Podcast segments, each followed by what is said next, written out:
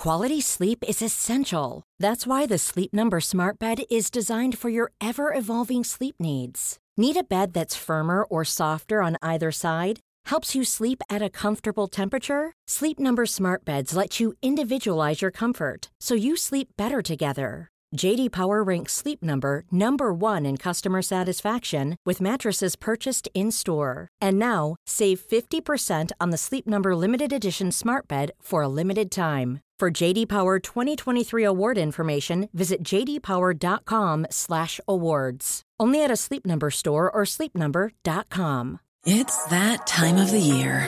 Your vacation is coming up. You can already hear the beach waves, feel the warm breeze, relax, and think about work. You really, really want it all to work out while you're away. Monday.com gives you and the team that peace of mind. When all work is on one platform and everyone's in sync, things just flow wherever you are. Tap the banner to go to Monday.com.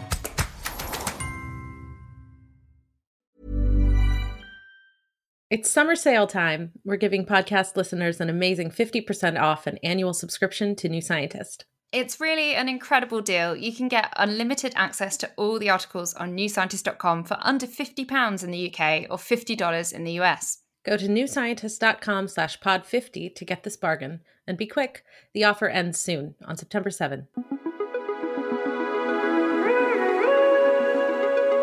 Hello and welcome to New Scientist Weekly. I'm Penny Sarchet. And I'm Chelsea Whyte. We've got a cracking show this week. We're looking at why our eyes move when we dream and a slippery case of evolution in mammals. We're also hearing about how climate change is going to shape human geography and about microbes that live thousands of meters below the surface of our planet. To talk through all of that, we're joined by reporters James Dinneen, Claire Wilson, and Corryn Wetzel. Hi, everyone. Hello. Howdy. Hi. But let's get started by talking about NASA's planned return to the moon. There was disappointment for space fans earlier this week when the first attempt to launch the Artemis 1 mission was scrubbed due to a technical hiccup. But all being well, the rocket launch could take place this Friday instead. So, Chelsea, why is the launch so exciting? Well, for one thing, the rocket, it's the Space Launch System or SLS, is the most powerful rocket ever built. And then on top of that, its first flight, the Artemis 1 mission, kicks off a really exciting time for space exploration. This is the effort to put people back on the moon for the first time since the Apollo program ended in the 1970s. It's and, amazing. Like every time I hear that, I'm like, oh, yeah, we haven't been back to the moon since the 1970s. I know, and I really would like to go. yeah. So, yeah, very exciting indeed. Um, what specifically then will the Artemis 1 mission involve? The SLS will carry the Orion crew capsule, and so it's uncrewed. There won't be any people on it. But the capsule will contain mannequins that are outfitted with sensors to monitor what the flight experience might be like for real astronauts. And then SLS will take the Orion capsule to about 4,000 kilometers up, where the two craft will separate. SLS will fall back to the Earth, and then Orion will continue on to the moon, where it will orbit for six days and then return. So the mission is set to last for 42 days. And it will carry a few tiny CubeSats, which are these small little satellites that are outfitted with radiation monitors. And it will also test Orion's heat shield when it eventually returns to Earth. So, how come it didn't launch on Monday then? Well, unfortunately, the launch had to be scrubbed due to a few different issues. First, the weather wasn't great. Our space reporter, Leah Crane, was in Florida to see the launch, and she said it was raining and there was lightning when she arrived at Kennedy Space Center. Mm, so that's not ideal, obviously. Um, but that wasn't the only problem either. No, not at all. So there was a leak in one of the liquid hydrogen lines. That's one of the propellants, you know, the rocket fuel. And this was similar to an issue that SLS had during an April rehearsal for this launch. Then the tube used to load the liquid hydrogen got too warm. It was cooled down again, and then the NASA team was loading up the fuel when they hit another snag. Um, there appeared to be a crack between the hydrogen and oxygen tanks. Those are both propellants for SLS. Now, it just turned out to be a crack in the foam insulation, not the tanks themselves, thank goodness. But by that point, one of the four engines wasn't cooling properly, and uh, the engineers couldn't solve the problem in time to make the launch window. Yeah, it was really disappointing, not least for all the team and obviously all the press. I was thinking of Leah down in Florida. So, what happens now? Yeah, it is disappointing, uh, but the launch has been delayed a few days. So, the next launch window begins Friday on September 2nd. And the Artemis mission manager said that they are aiming to launch then and that the issues with the engine not cooling down properly are being worked through. It seems like the engine's okay, but there's a problem with the system that maintains its temperature. So, hmm. You know, I know they need to be really careful and check everything to make sure it's all in working order, but I'm a little antsy. You know, I really want to see this launch. Yeah, me too. And and it's been a really long time coming, hasn't it? Uh, yes. It's almost hard to believe we're at the point where it might actually take off because there's been years and years of delays and billions of dollars in budget overruns. You know, SLS was originally planned to launch in 2016. So I guess waiting a few more days isn't really the end of the world. Yeah, uh, well, it, when you put it like that, 2016 is so long ago. We're so close now. So I guess we just hope the weather stays clear for Friday. Yep, I've got my fingers crossed. Next, we're turning our gaze from the sky to beneath the surface of the Earth. So, James, this week you've got news for us from the deep biosphere, but what is that?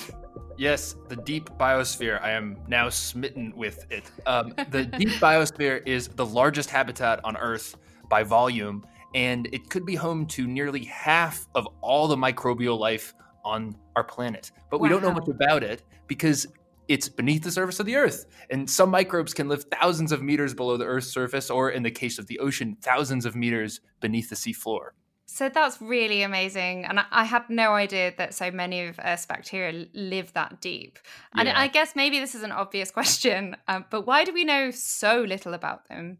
Well, learning about them requires expensive and challenging drilling expeditions. And there are only two scientific drilling ships capable of doing this kind of deep drilling beneath the sea floor. So, a lot of research in the field actually makes opportunistic use of oil and gas drilling projects instead. We know that microbes in the deep biosphere are very abundant around hydrocarbons like petroleum because they're good to eat. I've never mm. tried them myself, but apparently the bacteria like them. And one thing that we're now learning is how these microbes move around. That's really cool. So, what did the study find out? Well, a team used an autonomous submarine outfitted with sonar to identify a section of the continental shelf southwest of Nova Scotia in Canada in the North Atlantic where petroleum was seeping out of cracks in the rock and into the ocean. They then took scoops of mud from 14 different sites on the seafloor by lowering a tube from their research ship to see what was living in these seeps. And they were particularly interested in finding heat loving bacteria called thermophiles. These can form dormant spores when exposed to cold.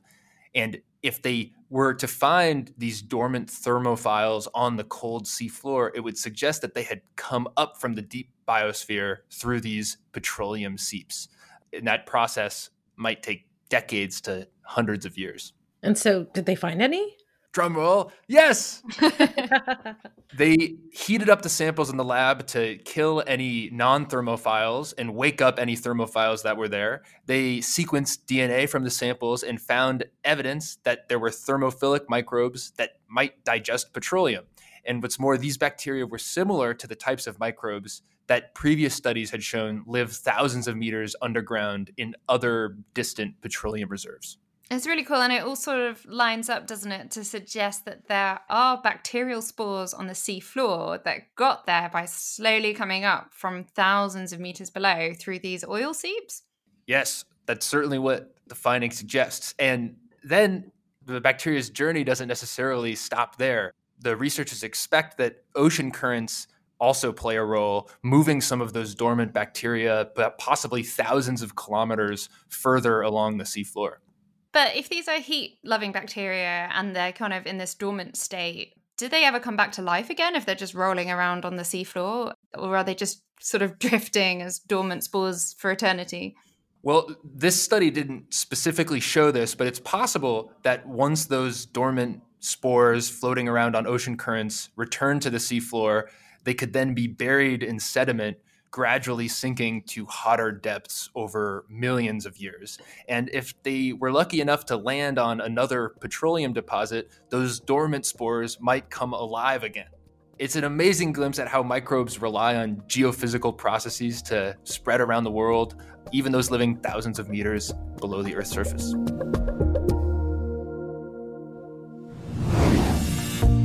Let's take a quick break to tell you about New Scientist Live. Yes, this is the world's greatest festival of science and technology. It's a fantastic event and it's returning to London this year on the 7th to 9th of October, and you can also attend online. I'm really looking forward to a talk by evolutionary biologist Nicola Raihani called Believing the Unbelievable The Science of Paranoia and Conspiracy Thinking. It's such an interesting topic, and she'll be exploring how paranoia evolved and its role in mental health conditions and conspiracy theories, as well as illuminating the logic and benefits of paranoia. That does sound really fascinating. I'm also looking forward to particle physicist Jeff Forshaw's talk on black holes. He'll be examining efforts to try to track the flow of information into and out from black holes and what this means for the quantum realm. Go to newscientist.com slash live to book in-person and online tickets to this unmissable event.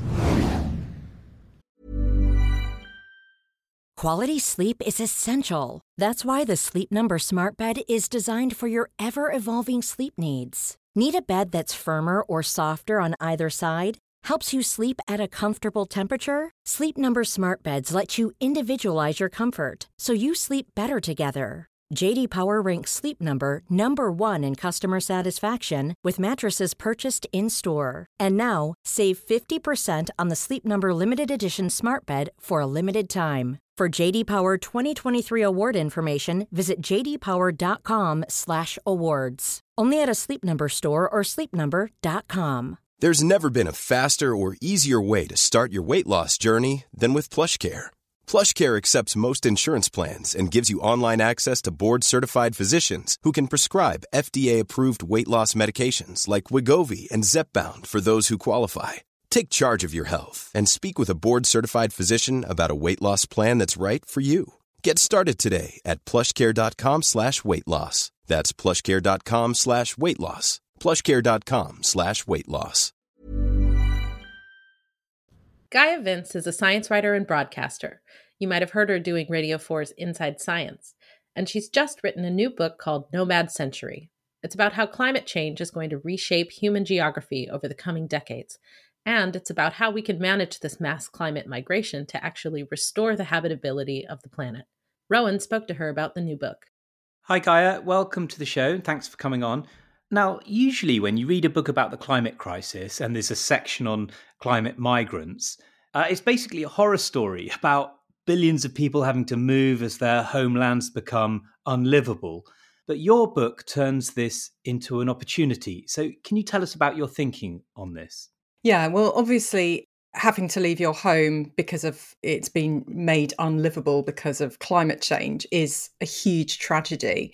But migration itself isn't actually a really negative thing. You know, we've all migrated, even if we haven't migrated ourselves, our ancestors have migrated. Migration is a part of what it means to be human. In fact, it's a huge part of our success. But when we're talking about this climate migration to come, we are talking about hundreds of millions, billions of people having to move from places that have been made unlivable due to climate change to safer locations. And we can either just do nothing about it so that it becomes this huge catastrophe, or we can look at ways of managing the large migrations to come and actually turn it into an opportunity. Because while large parts of the world will not be able to adapt to the climate crisis that's coming. Some of the northern parts of the world will actually be able to adapt. I mean, nowhere will be um, untouched by climate change. We're all going to have to make some adaptations, but some places are just better able to make those adaptations. And receiving larger populations could actually help some places in the north which are suffering from uh, demographic issues. Like we're not having enough babies, basically, in a lot of these northern cities to support the aging working population. So, immigration uh, will be a huge benefit in providing an extra workforce. Your book is full of ideas to help us adapt to extreme climate change. I, I wondered if you could give us a couple of examples. So everywhere's going to have to adapt. We're going to have to move to places which are inland from the coast or where there is naturally much higher coastline to deal with um, coastal erosion and sea level rise. We're going to have to move away from the tropics, basically. So that means because there's more land available, it means moving further north. we're going to start getting regular blazes, regular heat waves and drought, and regular flash floods. And so we're going to have to sort, sort out our infrastructure to cope with that, whether it's better drainage to manage intense waterfall, or whether it's painting roofs white, increasing uh, cover of our cities so that there's more shade. You know, canopies and covered walkways are really common in places where they get a lot more heat. But we also have to completely modify our architecture because at the moment, most of our buildings are net users of energy. Our buildings are going to have to work harder and actually um, produce energy for us. They're going to have to clean their own water supplies and manage waste much more effectively, those sorts of things but also the way we live is going to completely change because we live very unsustainably. The way we eat is going to have to change. We can't eat this heavily meat based diet anymore. Our protein will come from plants and from insects and from other novel forms, from algae to fungi to bacteria and so on. So it will be a different world.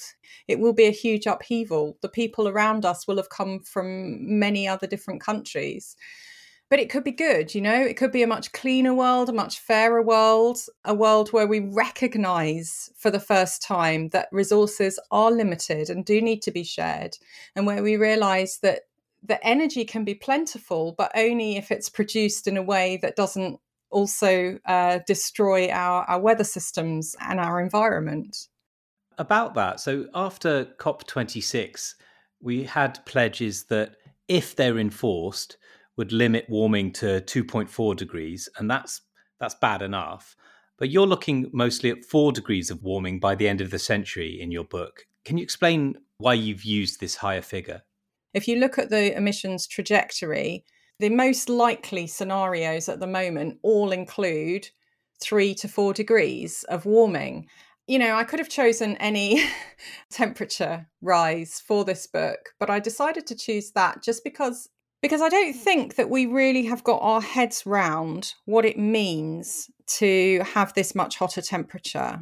So, for instance, at the moment we're at 1.1, 1.2 degrees of warming above pre industrial temperatures, and we just hit 40 degrees for the first time in the UK of warming. Now, that 40 degrees is measured in special temperature controlled little boxes most of us were, if we were outside, we were experiencing temperatures a hell of a lot hotter than that. Our crops were experiencing much hotter temperatures. If we go up to even 1.5 degrees, which is supposedly the safe temperature, I mean, I don't think people really understand what that means. You know, that is a hell of a lot of adaptation that needs to take place. If we go up to three, three to four, that's actually unimaginable for most of us people can reach those temperatures and can survive them with various adaptations from air conditioning to not being uh, diurnal creatures so sort of working nocturnally and there is there are already lots of adaptations like that. But realistically you know this is a huge huge transition and it's not possible for large swathes of, of people in large parts of the world to make that transition. If you live in a, a slum housing in Mumbai, which is basically a, a concrete breeze block room with no aircon and a steel roof, you are experiencing temperatures a hell of a lot hotter than that. And these are temperatures that are unsurvivable pretty quickly, even for healthy people. And I want to start this conversation and say, you know, you may not agree with all my solutions, but just let's start talking about this problem and deciding what we are going to do. Let's try and plan and manage this situation rather than just burying our heads in the sand and thinking we can mitigate or perhaps adapt our way out of it because we can't. That was Gaia Vince talking about her new book, Nomad Century, and you can see her at New Scientist Live on October 8th. Go to newscientist.com slash live to book your tickets.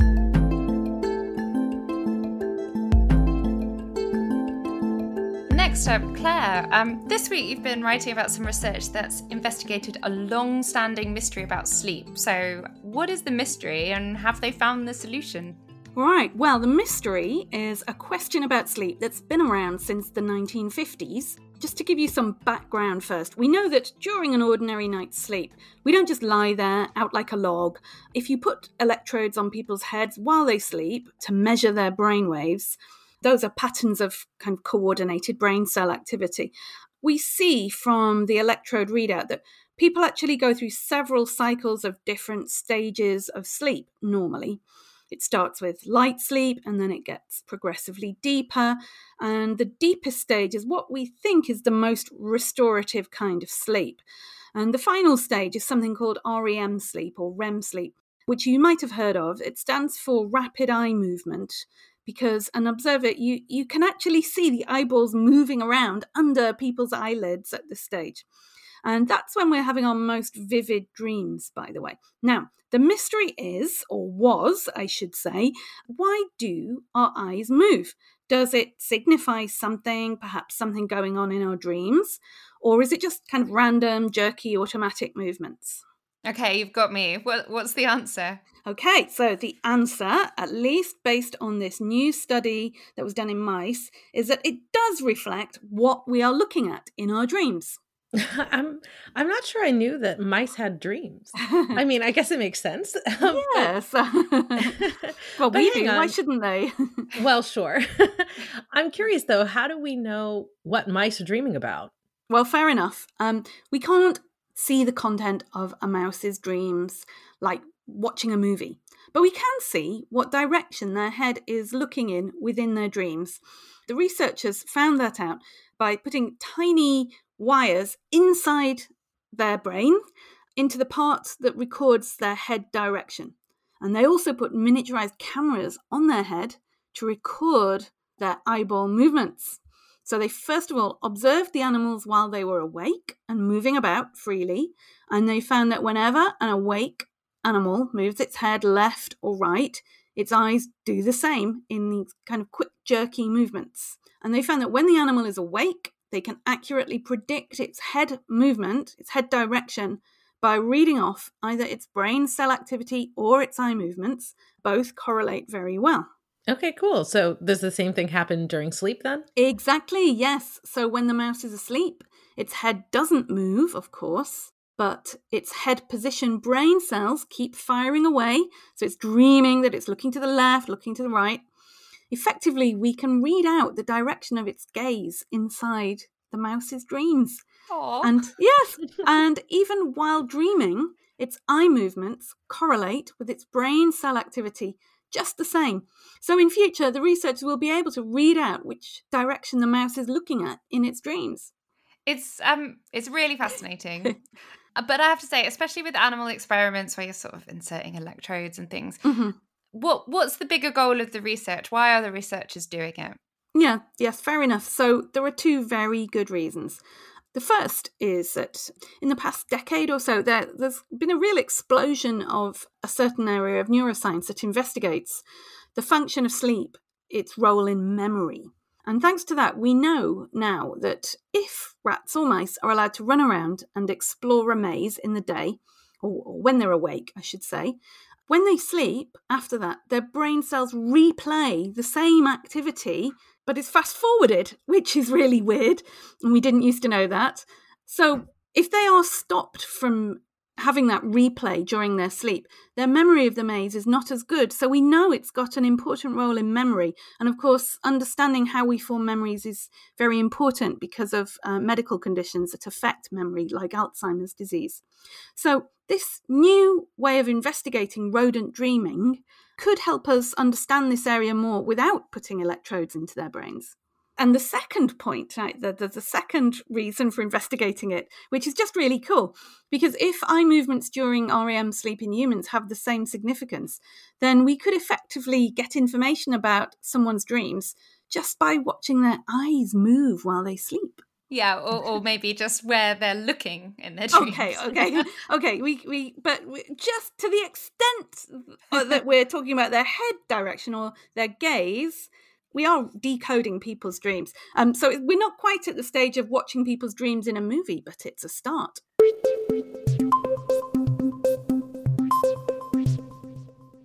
Lastly, this week, we've got a story about all things slippery and slimy. Tell us about it, Corryn. Yep. If we have any listeners who are enjoying a meal while tuning in today, I apologize. You may want to set down the custard or jelly dessert because we are talking about mucus. Mm, mucus, delightful. This is, you know, the stuff in our nose, you mean? Yep, we've got mucus in our nose, but it's a lot more than just snot. Uh, mucus is the gelatinous stuff that coats our stomach, it coats our lungs and intestines, and it basically keeps us running as well oiled machines. Now, a new study is shedding some light on how mucus has evolved in mammals. Okay, um, so what have we learned now that we didn't know before? Well, scientists compared various mucus producing proteins, which are called mucins, by looking at different instructions coded in mammals' genes. So they looked at a total of 49 different species, things from mice and ferrets to big rhinos, cows, even a scaly anteater like animal called a pangolin. And to their surprise, they found 15 unique mucins in those species. Is that a lot? Was is that unexpected? Yeah, the researchers were really, really shocked. Usually, animals that branch from the same evolutionary tree have genes passed down from a common ancestor, sort of like a genetic hand me down. But these mammals appear to be taking old proteins and tweaking them to turn them into little slime producing factories. So, how do you make a protein into a mucin? Yeah, so that has to do a lot with the structure of a mucin. So, like other proteins, mucins are made from building blocks called amino acids that are arranged in a particular sequence. You can think of these sort of like the spine of the mucin protein. And mucins have these long duplicated sections in the middle that give them their unique structure and, and goo making abilities. So, by duplicating sections of the specific amino acids, which is sort of like an evolutionary hiccup that causes a copy and paste, the proteins grow longer and longer and they eventually transform into mucins. And scientists call this process mucinization well, that's my new word of the day. I love that. so, if they looked at less than 50 species and they found 15 new mucins, does that mean there's a lot of others left to discover? Yeah, the researchers I spoke with definitely think that's the case. Next, they're planning to investigate super slimy animals like slugs and snails to see if they've also evolved unique mucins. It's so interesting to see that mammals have independently evolved mucus multiple times. Um, I guess that just shows us how useful mucus is. Totally, it really is. It has all sorts of functions. Mucus lubricates our intestines, it stops animals from becoming dehydrated, it lines our lungs, it protects us against pathogens, and so much more. Great, thank you, mucus.